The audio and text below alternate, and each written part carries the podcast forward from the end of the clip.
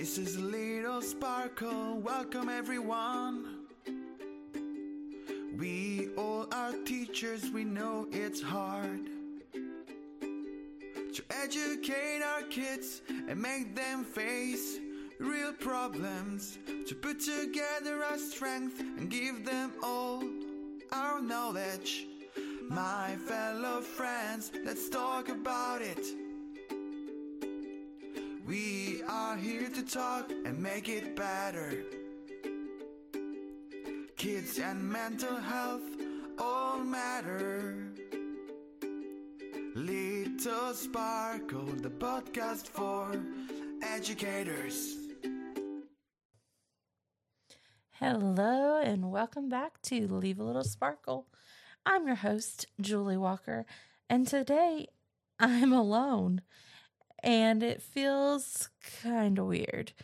But don't worry, I asked all my friends for some questions, and today we're going to dive a little deeper into some things. And I just can't wait to kind of talk and tell you guys my thoughts and feelings and and uh, dive deeper. So, without further ado, let's get into the show. So, this first write in is actually my sister in law. So, shout out to my sister in law. She's the best. And she asked two questions. So, I'm going to start with part A. What should anyone considering a career in education need to know to get started? Um, okay. Here's the thing, guys. Uh, there's a lot of things you need to know to get started as an educator. And I think the first thing is that it's okay to be imperfect. And I know that's probably not what most people would think when they think about, you know, oh, you need to know everything's an acronym. Y- yeah, okay. They're going to catch that on, guys. Veteran teachers, you know, they're going to figure that part out, right? I think the biggest thing is is that a lot of us that go into education go into education because we have to be perfect. We have to, you know, we have to make the room look pretty and we have to make the kids learn and we have to we have to, right? But what if I said we don't have to? I know, mind blown. This is years of therapy now, guys. Years of therapy, but I tell you what, I think learning that I didn't have to be perfect in the classroom and I didn't have to be perfect outside of the classroom was so freeing for me. it was just so freeing to know that you know I only had to do my very best. And when you're a first year teacher, your very best may be learning how to manage the classroom. Or your very best may be getting grades in in a timely manner, which I mean, raise your hand, guys, if you're still struggling with that. I'm 10 years in and I'm still struggling with those grades, getting them in in a timely manner because, well, we have lots of kids, we have lots of grades. But yeah, I just think that you got to know that it's okay to not be perfect and you have to embrace that. And a lot of people, they would say, like, no, I can't do that. I can't, no, I can't do that. I can't go in not being perfect. And it, I think the difference is, is you have to understand that it's not about being perfect in the job because there's always going to be more demands. There's going to be new changes and legislations, and things are going to change constantly. And you could be having it for a season, maybe two or three years are just beautiful, and then they change the standard. Well, then what are you doing? You're starting over. So I think it's really important that you know that. Um, and then also, maybe you should know that this is probably the hardest career to decide to go into. I remember growing up hearing people say things like, those who can't teach. No, it's more like those who can and have mastered it, now they teach. And actually, research shows that, and we do this with our students, right, guys? So, research shows that when a student is able to actually teach a subject matter, they are now an expert on that subject. We do the expert, find the expert um, as a Kagan activity.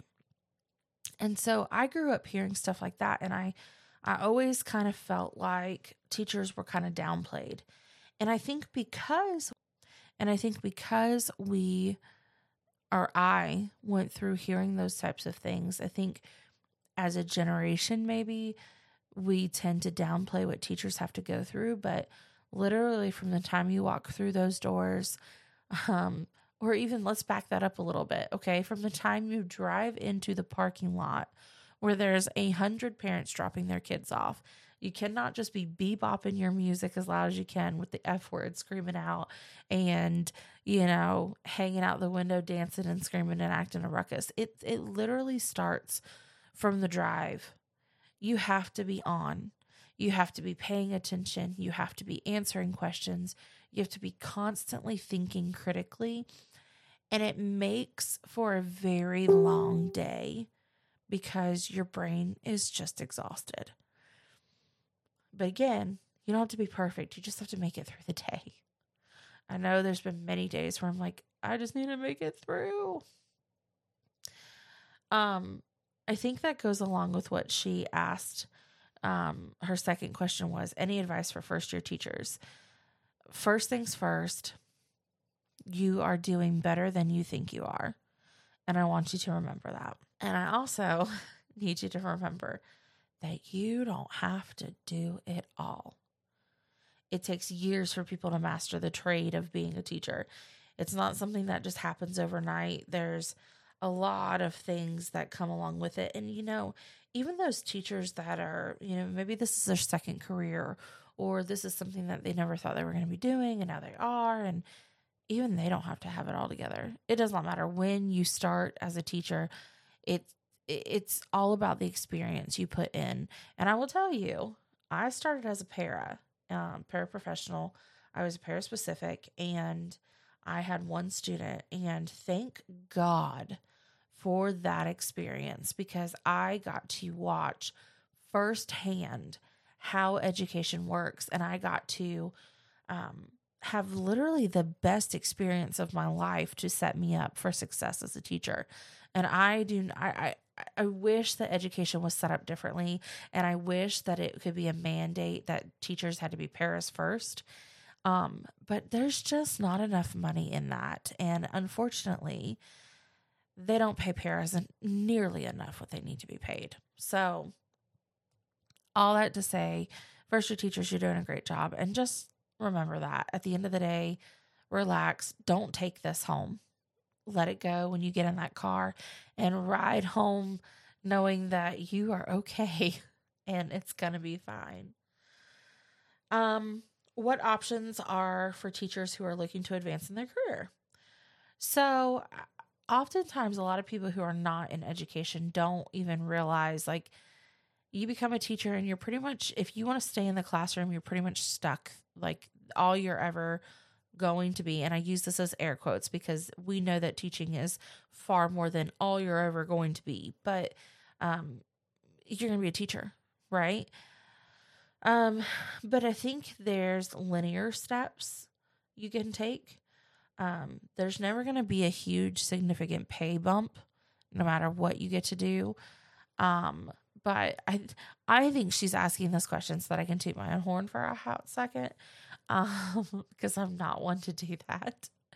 But um, there's coaching, um, and I actually just got into what my district is calling teachers coaching teachers, and it's it's a cohort of us teachers that are taking five specific classes and those specific classes put us in the pool for being a coach. Now, prior to being a coach, you have to be put in the pool.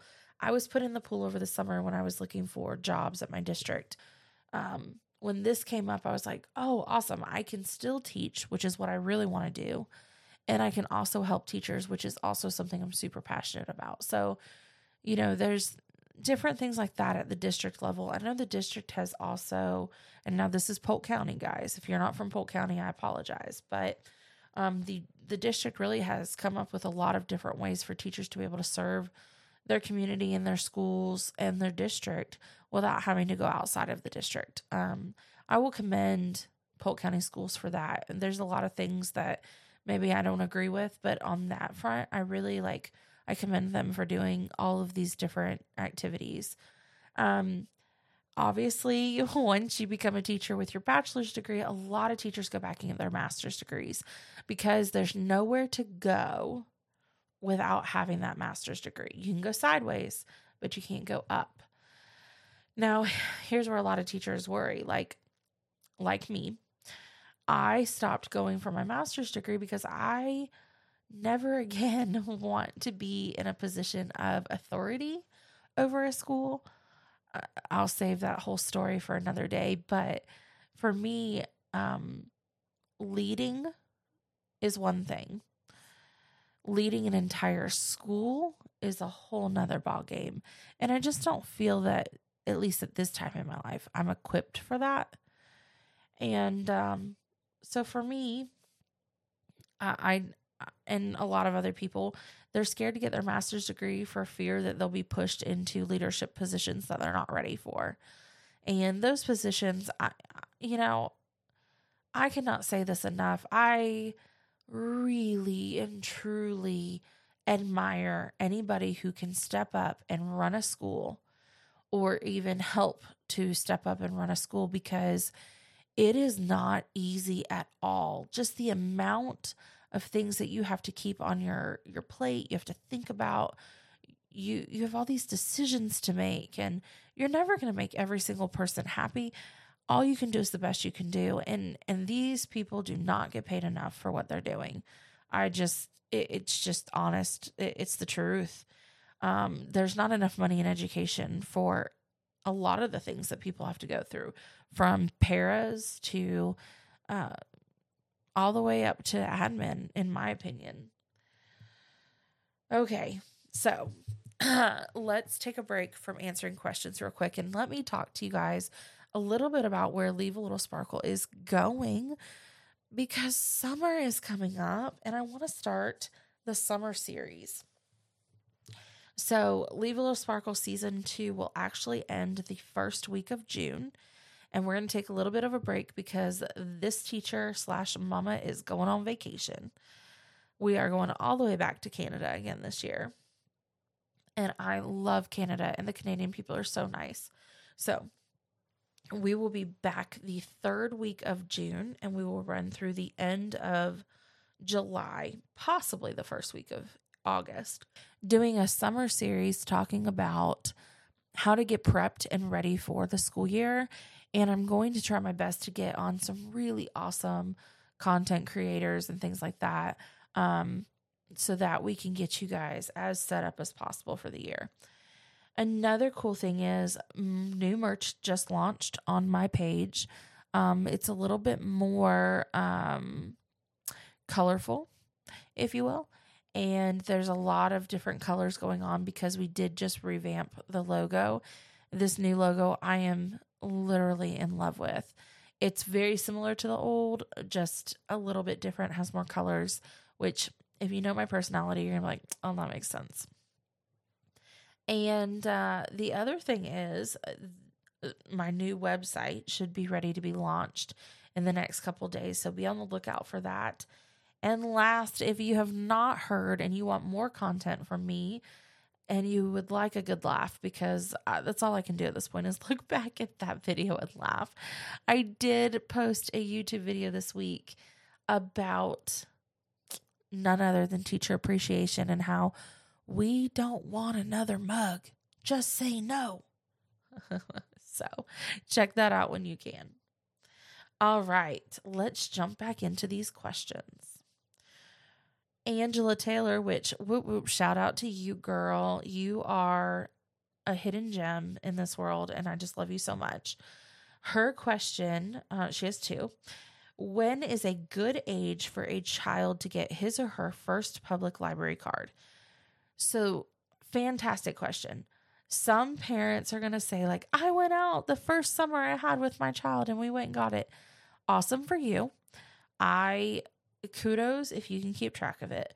But I found that my son actually really started to enjoy going to the library last summer. And last summer, he was four years old. And I would take him about once a week and um, we would go to the library about once a week. He would, they had this incentive where they had these dogs you could read to. And he'd pick out a few books and he would, you know, read them to the dogs. And um, I think it was a sweet spot because he was going from being a baby, you know, to he was going into VPK and he was starting to be a little bit more aware of letters and sounds. Um, he definitely was a lot more aware of his surroundings and how to behave. I think this summer is going to be even better, but it was such a sweet, sweet time taking him into the library, letting him get his first card, um, letting him check out some books. He loved picking out books. Um, and so I would say, you know, between four and five is a perfect time, especially when they're going to be starting school soon. Um, they need to learn how to navigate the library. And I'm going to put that in there for you, Miss Diltz, if you hear this. She's our fantastic librarian at Jewett Academy. Well, I always do that. Jewett School of the Arts. Um, all right, next question. Question. Classroom pet, yay or nay? Nay. um, I did a classroom pet for probably my first five years. Um, I had everything from fish to turtles. Um, my best friend had a guinea pig and she loved that guinea pig, and he really was a sweetheart. Um, but here's the thing you run into a lot of the time you being the one responsible for that animal. Um, there were times when I would have to go up on a break and, you know, go into my classroom and feed a pet because nobody was able to take i mean you can't take a whole fish tank home right so it's really really difficult to have a, pet be in the classroom um I like pets and i think that they can be great it just becomes a whole nother factor now i will say when i taught science having the turtles in the classroom was amazing because we had a whole life cycle situation going there and even like the way the tank would kind of fog up at the top and they'd learn about condensation and like it was a great learning tool. And I will say for that, absolutely. If you are willing to put up with having to take them creatures home every weekend and every break, then go for it. But if you're a low maintenance English teacher like me, it becomes just one more thing for you to worry about. Um, another option in place of a classroom pet would be a pretend pet. And I've actually done this one time. Um, so I have a friend who crochets and she crochets crochets the cutest things. And I had her crochet me a fish. And this fish lived inside of this little itty bitty um, glass jar. And that fish, the kid of the week would get to take that fish home. That fish's name was Pearl and they would get to take that fish home, you know, and kind of show it off. And I'd have their parents send me pictures of what they did over the weekend they'd share it with the class. And that was fantastic. I didn't have to feed it, I didn't have to buy food for it. There was no maintenance to clean up. It was literally take the fish home, bring the fish back. Now, tragically, that fish did not find its way back to my classroom towards the end of the year. And, you know, that that's the end of that good story. So, all right, and shout out to Mr. Mims, Ted Mims. Um, he and I worked really close together last school year. So if you're listening, shout out to you and thank you for your question. Um, so his question is What are questions a parent should ask their child's new teacher? So here's the thing when you're going in for orientation, um, we really just want to meet you face to face. We want to get any contact information we need, and we want to know how your child is going home. From there, we don't have much else that we need to know. And we have a million other kids about to come in our room. Now, some classes, they're self contained. You have 20 kids in that class. That's all you have. That's the end of it. For us teachers that are teaching higher grades, we have other kids coming in that their homeroom teacher is a different teacher and they're coming in to meet me and things like that. I think the biggest thing is to just know place and time. I think it's great to want to get to know the teacher. I think it's awesome to look around the classroom. I think you should, you know, pick up any paperwork you need. You should make sure that that teacher knows all of your contact information. Um, and then take a look around the room. And I think the only thing you should ask the first time you meet the child's new teacher is Do you know when open house is going to be? The reason I say that is because open house is finally the time we get to sit down and say, here's our expectations. Here's what we want you to know. And that's the time that we get to open up and kind of do a um, a time to tell you all about what's going on. Orientation or the very first time you meet the teacher is usually pretty hectic.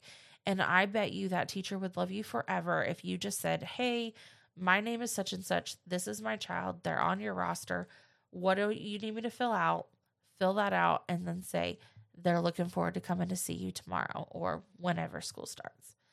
Um, and then just ask if they know when open house is. Chances are they don't because that gets scheduled after school starts. Um, but another great option is um, ask the, the teacher what's your best way to get in contact with us. Maybe they're a teacher that likes Remind. Maybe they're a teacher that likes Class Dojo. Um, maybe they're a teacher that sends out a weekly email or they send out a weekly newsletter. Um, maybe they prefer to use the agenda. So you need to ask your t- your child's teacher their best way to get in contact with you, so that or best way for you to get in contact with them, so that if you do have questions, you can ask them in a time and place that's easiest for everyone. I know I would much rather hand you my email and say, hey, email me with any questions you have so I have time to articulate my answer back.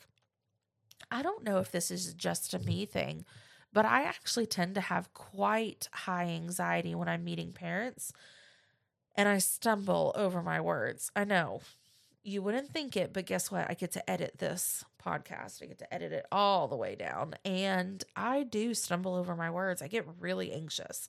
So, those parents that are like, hey, hi, I'm here, bye, I love them forever and ever and ever. oh, goodness. Okay. And shout out to Miss Parker, Christine, my bestest friend in the whole wide world. She she asked what teachers wished parents understood. She says, kidding, but kind of serious too. there are so many things I wish that a lot of my parents understood. I think the biggest one is that I'm doing the absolute best I can and I love your child. I, I, I wish they understood that. It there's not a day that goes by that I'm not exhausted from trying to figure things out and have kids work together and have kids learn how to be kind to one another. Every single day, I am exhausted by the time I come home because I give 110% of me to my kids. Maybe not every teacher is that way, but from what I see, a lot of teachers are. And I just wish parents understood that. I wish they understood that, you know, when I missed Johnny flicking Sarah, it wasn't because I don't care or I'm not paying attention. It was because Xander had a boo boo and Aaron was running around the room. It's it's little things like that that I, I wish parents understood. I mean, on a good day, I have 21 students in one class and 19 in the other. That's a lot of bodies to keep track of.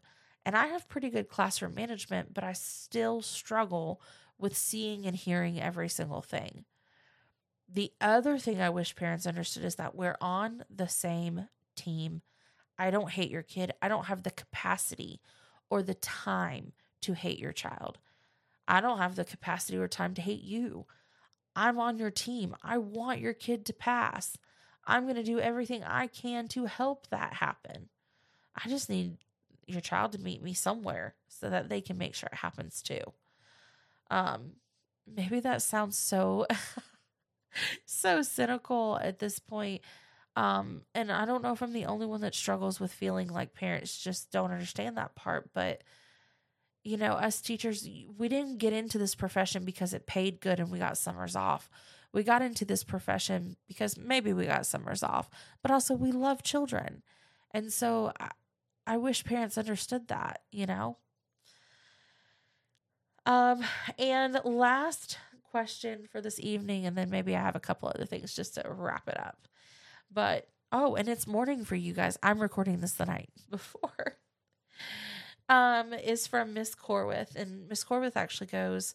She works at my school as well, and um, shout out Miss Corwith, you're absolutely amazing. And you know what? She helped me think about um, my ADHD in a way that I never had thought about it before. Um, I always have said I'm missing the hyperactive because I'm always so tired. But she explained that no, all those browsers I have open in my brain are absolutely the hyperactive part. And I wish I would have realized that sooner. Um, anyways, she says, a question I have is what are some good ways to help students build intrinsic motivation? Ooh, good one. You really hit me with that one. So, we want to motivate our kids, right? We goodness gracious, we we want our kids to want it, right? We want them we want them to be motivated, right? Intrinsic motivation. Let me just read the definition of intrinsic to you before we even begin, okay? So intrinsic belonging naturally. Naturally. It's essential. Okay, so knowing that and knowing that motivation is something that comes from within, I don't think teachers can build that in students without parent support. And what I mean by that is, I can show my students the good life. I can, you know, make it to where every Friday we eat from a different place. You know, every kid that's really good gets to eat from a different place, or, you know, I can bring things in. I can talk about going out to all the different adventure parks and, you know, I can make them want those things for themselves. And I can say, and guess what? You can have it too if you do blah, blah, blah, blah, blah. But until they see from their parent that that is essential and it is important, I can't do it on my own. I can't I can't say here's your motivation, you need to do it. Now, what I can say is you've got two options. And now I can't say this if you're a kindergartner, but you've got two options. You can go be lazy, and we know where you're going to end up working and what kind of life you're going to end up living. Or you can go prove to yourself and the rest of the world what you can do and then the sky's the limit. Who knows where you're going to be? And build that relationship with that student. And I think by building their relationship, building their confidence, every time they do something right, every time they show that they can answer the question right, every time they do something, you just praise them, praise them, praise them, praise them. Show them that they've got it. When you do data chat, show them the difference they've made. I think you are slowly going to build that in as long as it doesn't get squashed elsewhere. And that's where parents come into play.